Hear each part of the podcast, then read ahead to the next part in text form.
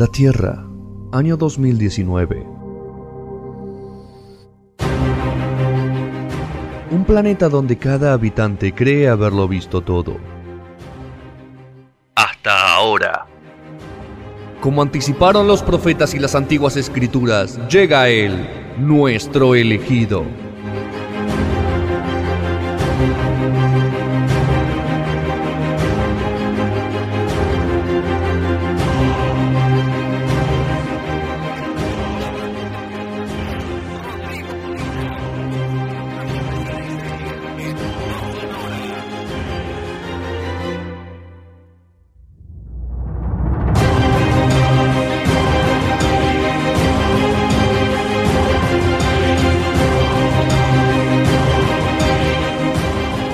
¿Cómo estás, Vasco?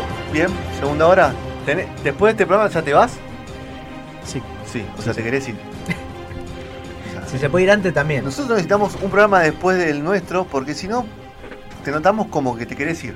Eso, eso le tienen que preguntar a Floma. Como Floma. Ya vino a juntar cable, ¿viste? Ya. Sí, sí, sí, ya, ya está como que está ha- haciendo cosas ya rápido para A decir. Floma también. 9 y Floma 7 también. puedo estar afuera. Eso hay que preguntarle a. Floma, yo no tengo nada que ver. Nosotros llevamos 6 y 10, Sí. 6 y cuarto, Floma se quiere ir a la mierda. Sí.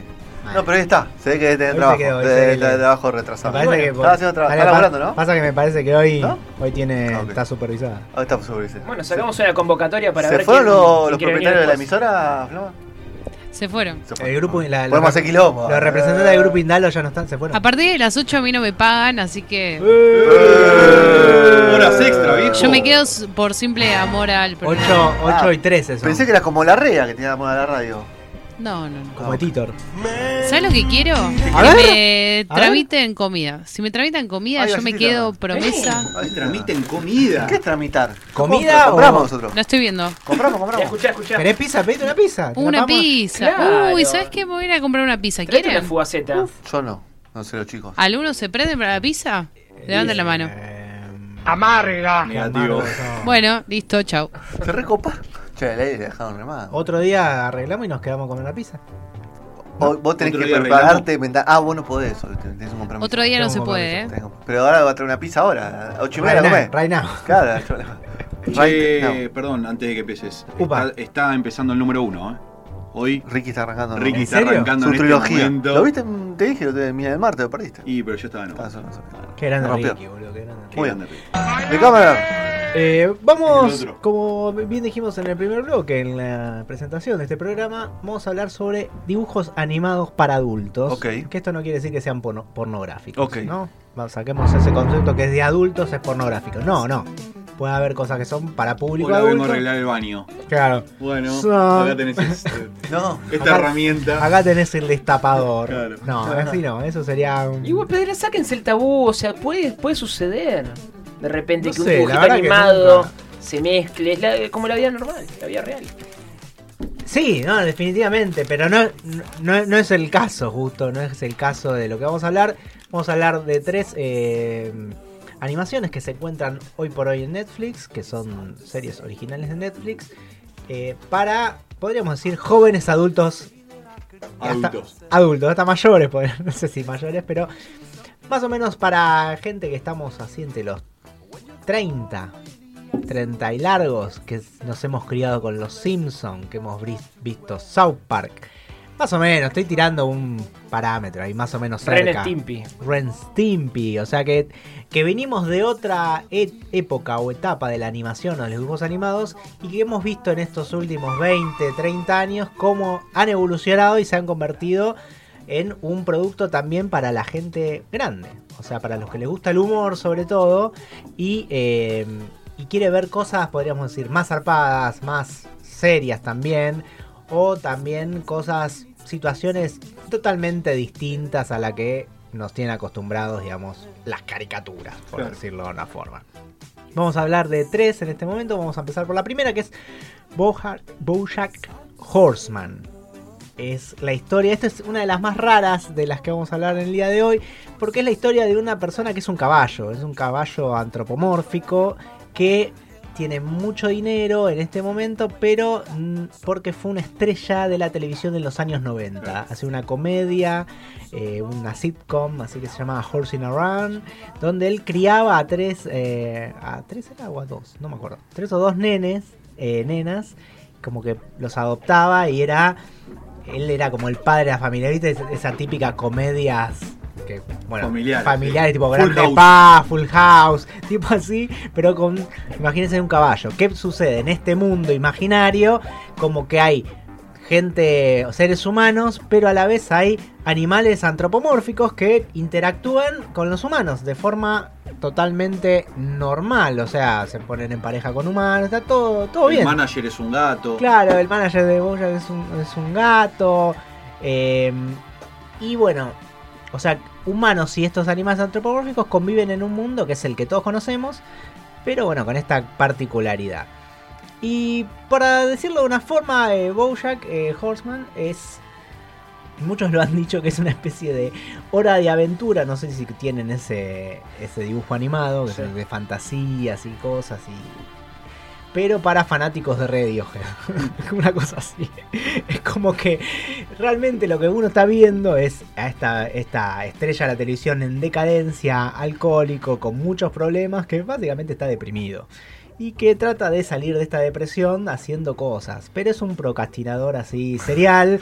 eh, tiene que escribir un libro le- y no lo escribe. Que ya tiene, le han pagado la- digamos, el adelanto para este libro. Y él Se lo gastó. se lo se lo tomó todo y nada, tiene mucho dinero, vive así como en la colina, eh, ahí en, una colina en Hollywood, eh, con vista, imagínense, al cartel de Hollywood, eh, se la pasa en fiestas, o sea, pero él realmente tiene una vida muy, eh, realmente muy vacía, de hecho vive con alguien, pero ese alguien está ahí como de, podríamos decir, de invitado hace como 5 años, vive en el comedor de él, es un tipo que una vez se quedó y no dejó, Y no y tampoco lo deja ir, es como que le da miedo quedarse solo, la soledad, está en pareja con su representante, que es la, eh, la- esta persona que es como una gata, eh, y no se llevan muy bien.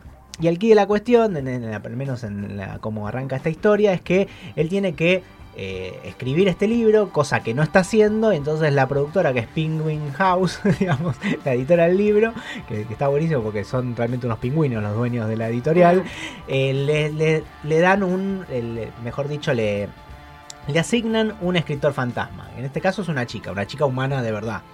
Y la chica esta humana de verdad es la pareja de una especie de actor amigo que tiene él, que es un perro que hace una comedia muy parecida a la que hacía él y que de alguna forma le sacó, digamos, Le la, sale mejor. Claro, le salió mejor y le sacó su popularidad.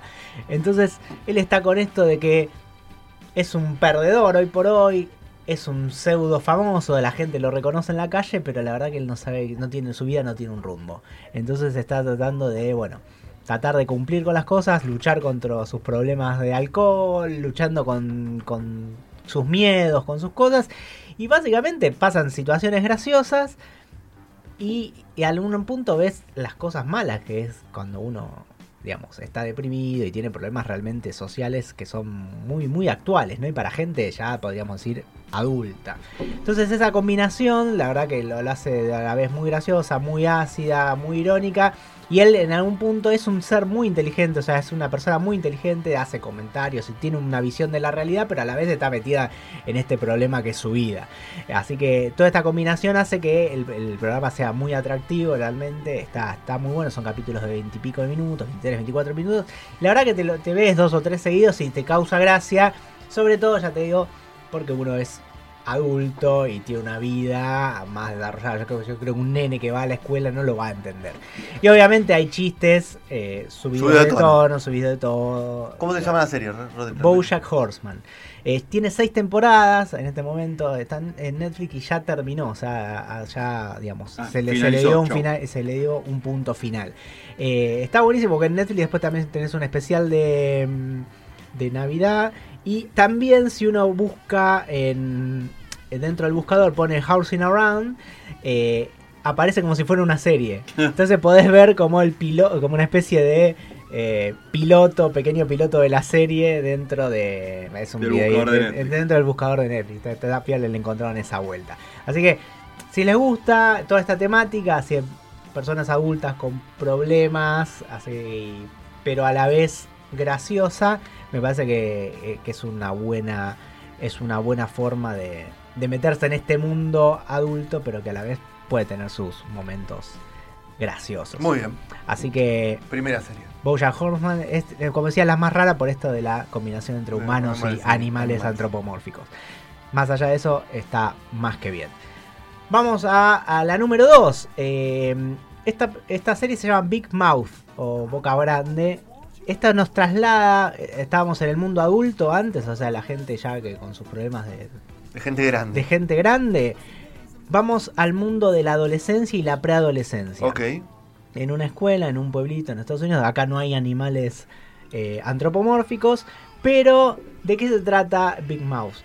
De cómo unos eh, niños enfrentan la adolescencia, básicamente. Se están convirtiendo en eh, adolescentes y todo lo que eso conlleva. Pero lo que tiene de fantástico, o el elemento fantástico que tenemos en esta, en esta serie, es que a cada uno se le va a asignar una especie de monstruo de la pubertad en don- donde de alguna forma son como los que los, los, los protectores y los van a guiar en este camino que es la, eh, el, bueno el camino hacia la, La vida grande, la- la vida a- adulta. a la vida la transición a la vida adulta obviamente todo tiene que ver con el sexo con el, el despertar sexual con las, relaciones con el sexo opuesto o no y bueno y cómo es la vida de estos chicos que se están descubriendo están descubriendo el mundo y se están descubriendo a ellos mismos. Es muy interesante porque está toda actuada y doblada por eh, actores de comedia norteamericanos que están, son muy famosos, digamos, eh, haciendo stand-up haciendo roles chiquitos en, en- en películas grandes. Por ejemplo, el protagonista es Nick Kroll, que es uno de ojos saltones, que si uno ve Comedy Central seguro lo, lo- lo tiene. Y bueno, eh, él hace de un niño que es, podríamos decir, el más centrado de todo y el que está tardando, digamos, en entrar a la, a la, a la pubertad. digamos, como que no, Le no, le está costando, es como que no... mm, No arranca. Claro, no, no, no sale bello público, por ejemplo. Está enamorado de una chica, pero la chica como que lo ve muy chiquito, como que... Y bueno, entonces el, el monstruo de la pubertad de alguna forma lo va a tratar de guiar y ver si puede, bueno, avanzar un poco en este proceso. Lo que tiene interesante la serie, más allá de que es graciosa porque obviamente lidia con los, estos problemas, podríamos decir, casi de, adultos con respecto al sexo, con respecto al amor, respecto a las relaciones humanas, con un con la de la mirada de prácticamente niños, porque todavía no se han convertido en adolescentes, entonces con estas contradicciones y, y estas ideas equívocas que tienen a veces los chicos sobre las cosas, es que trata temas, eh, nos interpela como adultos, ¿no? Porque trata temas que están muy en boga, que como pueden ser el feminismo, la masculinidad tóxica, eh, la sexualidad en sí mismo, o sea, cómo alguien descubre su propia sexualidad, su género, o sea, habla de todo eso, hasta podríamos así por eh, también las relaciones familiares, o sea, cómo lo- los padres conviven, o sea, las separaciones, los divorcios, las relaciones padre-hijo, o sea, todo esto en este combo poco. y, ob- y obviamente la vida escolar, o sea, todo esto eh, entra en, eh, en esta serie que se llama Big Mouth. Muy bien. En este momento lleva dos temporadas. eh, la verdad que cortitos también. son también de 20 minutos. Está buenísima. Yo creo que es- es- es raro porque está hecha para gente grande, pero nos ubica en un tiempo que ya nos pasó. Claro. Pero con esa excusa, digamos, nos, por de una forma nos quiere desconstruir en algún punto porque quiere que reveamos un montón de cosas que quizás en nuestra adolescencia Las pasamos por ahí. las pasamos por alto o nos parecían lo más común. Así que me parece súper interesante. eh, no es recomen- no sé si es recomendable para ver con alguien más chico, tipo un adolescente de 15 años, no sé si le va a encontrar la gracia, porque me parece que no está, eh, eh, digamos, enfocada en ese público directamente, a pesar de que el mundo que retrata es ese. Muy bien. Así que eh, Big muy, Mouth. Big Mouth muy recomendable también. Digamos, si nos ponemos a decir, eh, Bojack no es tan graciosa como Big Mouth, o sea, trata, suceden cosas más graciosas Mouth que Bojack, pero bueno. Son, Uno es un caballo y los otros eh, son, claro, son personas, es, es distinto, es como distintas etapas de la vida también, ¿no? Donde quizás cuando uno va creciendo las cosas me da la sensación que dejan de ser un poco graciosas y, y como que no hay tanto espacio para eso. Vamos con la, te- la tercera opción en el día de hoy que se llama Paras- Paradise PD o, o PD Paradise, no me acuerdo bien cuál va primero. Esta es la más loca de todas. Esta es una serie que definitivamente es heredera directa, podríamos decir, de South Park, heredera de, de- de ese del humor negro más Negro de todo. más profundo, el humor que. el tipo de, de, de humor que no Humor le hace. asqueroso. Que no, no, que no le hace. Digamos, que no, No le deja. hace miedo a nada. No le da miedo nada, o sea, joder con nada, o sea, no le deja. No, Tipo padre de familia. Claro, ¿viste? O sea, padre de familia se queda corta, me parece, en un montón. Padre de familia podríamos decir que tiene, si bien hace chistes con cáncer, por decirlo, no, o sea, no, no, no se plantan esas cosas, creo que en esto se va, va más allá. En esta hay humor más racista, con más drogas, con más sexo Más depravado, más todo. Es como que la apuesta la sube mucho. Y trata sobre un eh, pequeño, una pequeña comisaría o el departamento de policía de la, de la ciudad de Paradise. Donde tenés a un comisario que tiene que eh, aceptar a, a- a su hijo dentro de- del cuerpo de policía. Y bueno, y tenés ahí, eh, tenés bastante, varios estereotipos dentro de la, de la comisaría, eh, donde ninguno realmente es como si fuera una comisaría totalmente disfuncional. La Academia de Policía. Claro, pero que hay en policía, ya te digo, zarpadísimo. O sea, muy, muy zarpado. Tenés un negro, que es un negro que es medio racista también con otro negro. Tenés un perro que habla, ahí podríamos emparentarlo un poco con padre de familia, que es el del escuadrón, digamos, antidrogas, pero que es un adicto, totalmente adicto, le gusta todo, todos los vicios los tiene ese perro. Después tenés a una chica rubia, así medio voluptuosa, linda, que está todo el tiempo acosando sexualmente a otro policía que es gordo. O sea, que, que pero, o sea, es hiperobeso, o sea, y que todo el tiempo lo está acosando, pero y, él- y él no quiere, obviamente, no, no, No se siente cómodo. no se siente cómodo.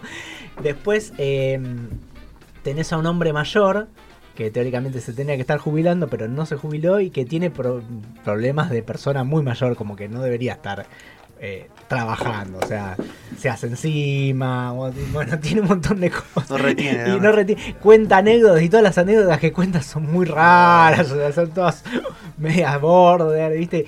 Y bueno, ¿qué sucede? En este pueblo van pasando cosas. Eh, por ejemplo, en la primera temporada todo ronda alrededor de una droga, una mm, anfetamina que están vendiendo y que están tratando de buscar quién De es. investigar. Y ahí investigar. el perro, imagino que está ahí. Claro, el perro la descubre de una forma horrible en medio de una orgía que, ar- que arma y que se arma todo un quilombo. Hermoso. Bueno, no, y bueno, es, es tremendo porque hay un, un momento que hacen una fiesta, o sea, el perro llama a todos sus amigos y les convida droga y hace toda una orgía, está todo, vos ves toda la orgía de perros así, y que meta droga, meta sexo, un quilombo bárbaro, y bueno, pasa una desgracia ahí.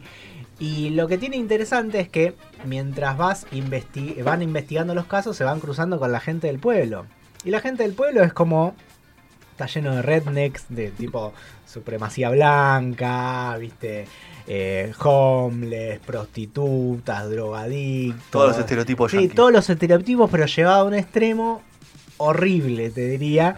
Pero la- realmente se van tan al carajo con los chistes, Sí. son tan así que te cagás de risa. Bueno, o por lo menos a mí me Te genera mucha mucha, gracia. O sea, es como que ya sé que estoy, ya sé que estoy acá, sé de qué se va a tratar Es esto. lo que vengo a ver. No- es lo que vengo a ver, no me ofende, no me ofende que hagan chistes sobre cualquier cosa. O sea, o sea, inter, o sea, hacen chistes sobre todo.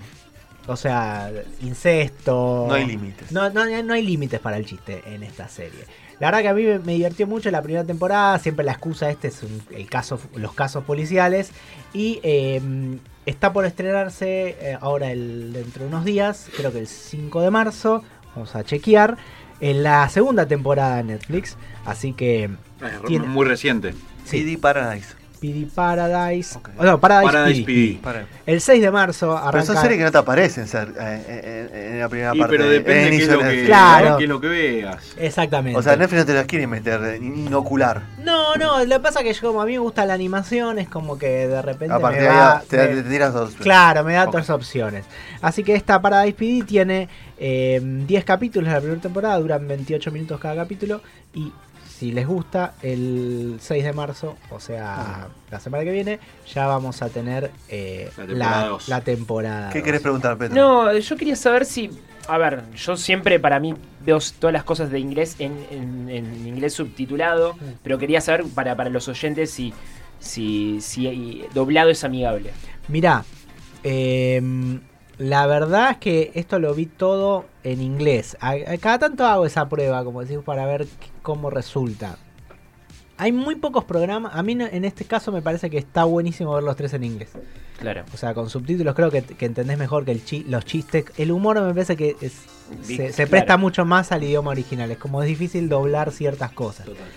Eh, en este caso creo que eh, no hay... Yo vi muy pocas series en la vida y sobre todo animación donde uno diga, che, me resulta de igualmente gracioso o más gracioso el castell el doblaje que el original. Me pasa con South Park y con Los Simpsons. Me no pasa- lo puedo ver. do- eh, me pasa doblado. con me pasa con los No Simpsons. lo puedo ver, digo. Me los Simpsons me parece doblado, me parece mucho más gracioso que en inglés. Y porque es lo que estamos acostumbrados también, ¿no? Puede ser una costumbre. Eh, South Park me gusta mucho doblado. Me parece mm, graciosísimo. Igual, obviamente el original está está está súper bien. Y una serie que a mí me, me genera esa cosa que me, me da lo mismo verlo en castellano o en inglés, porque me parece que están muy bien las voces, es Padre de Familia. Padre de Familia me parece que es lo mejor que mejor doblado no puede estar. A veces te puedes llegar a perder algo de un chiste porque ellos hacen muchas cosas con juego de palabras, y ese tipo de cosas. O con personajes que no son tan conocidos en el mundo latino, por decirlo de una forma. Entonces puedes llegar a perderte algo. Pero en realidad eh, me- a mí me causa el mismo placer verlo en, en ese caso en castellano o en inglés. Bien. Estas tres me parece que lo mejor es verlas en inglés. Muy. Buenísimo.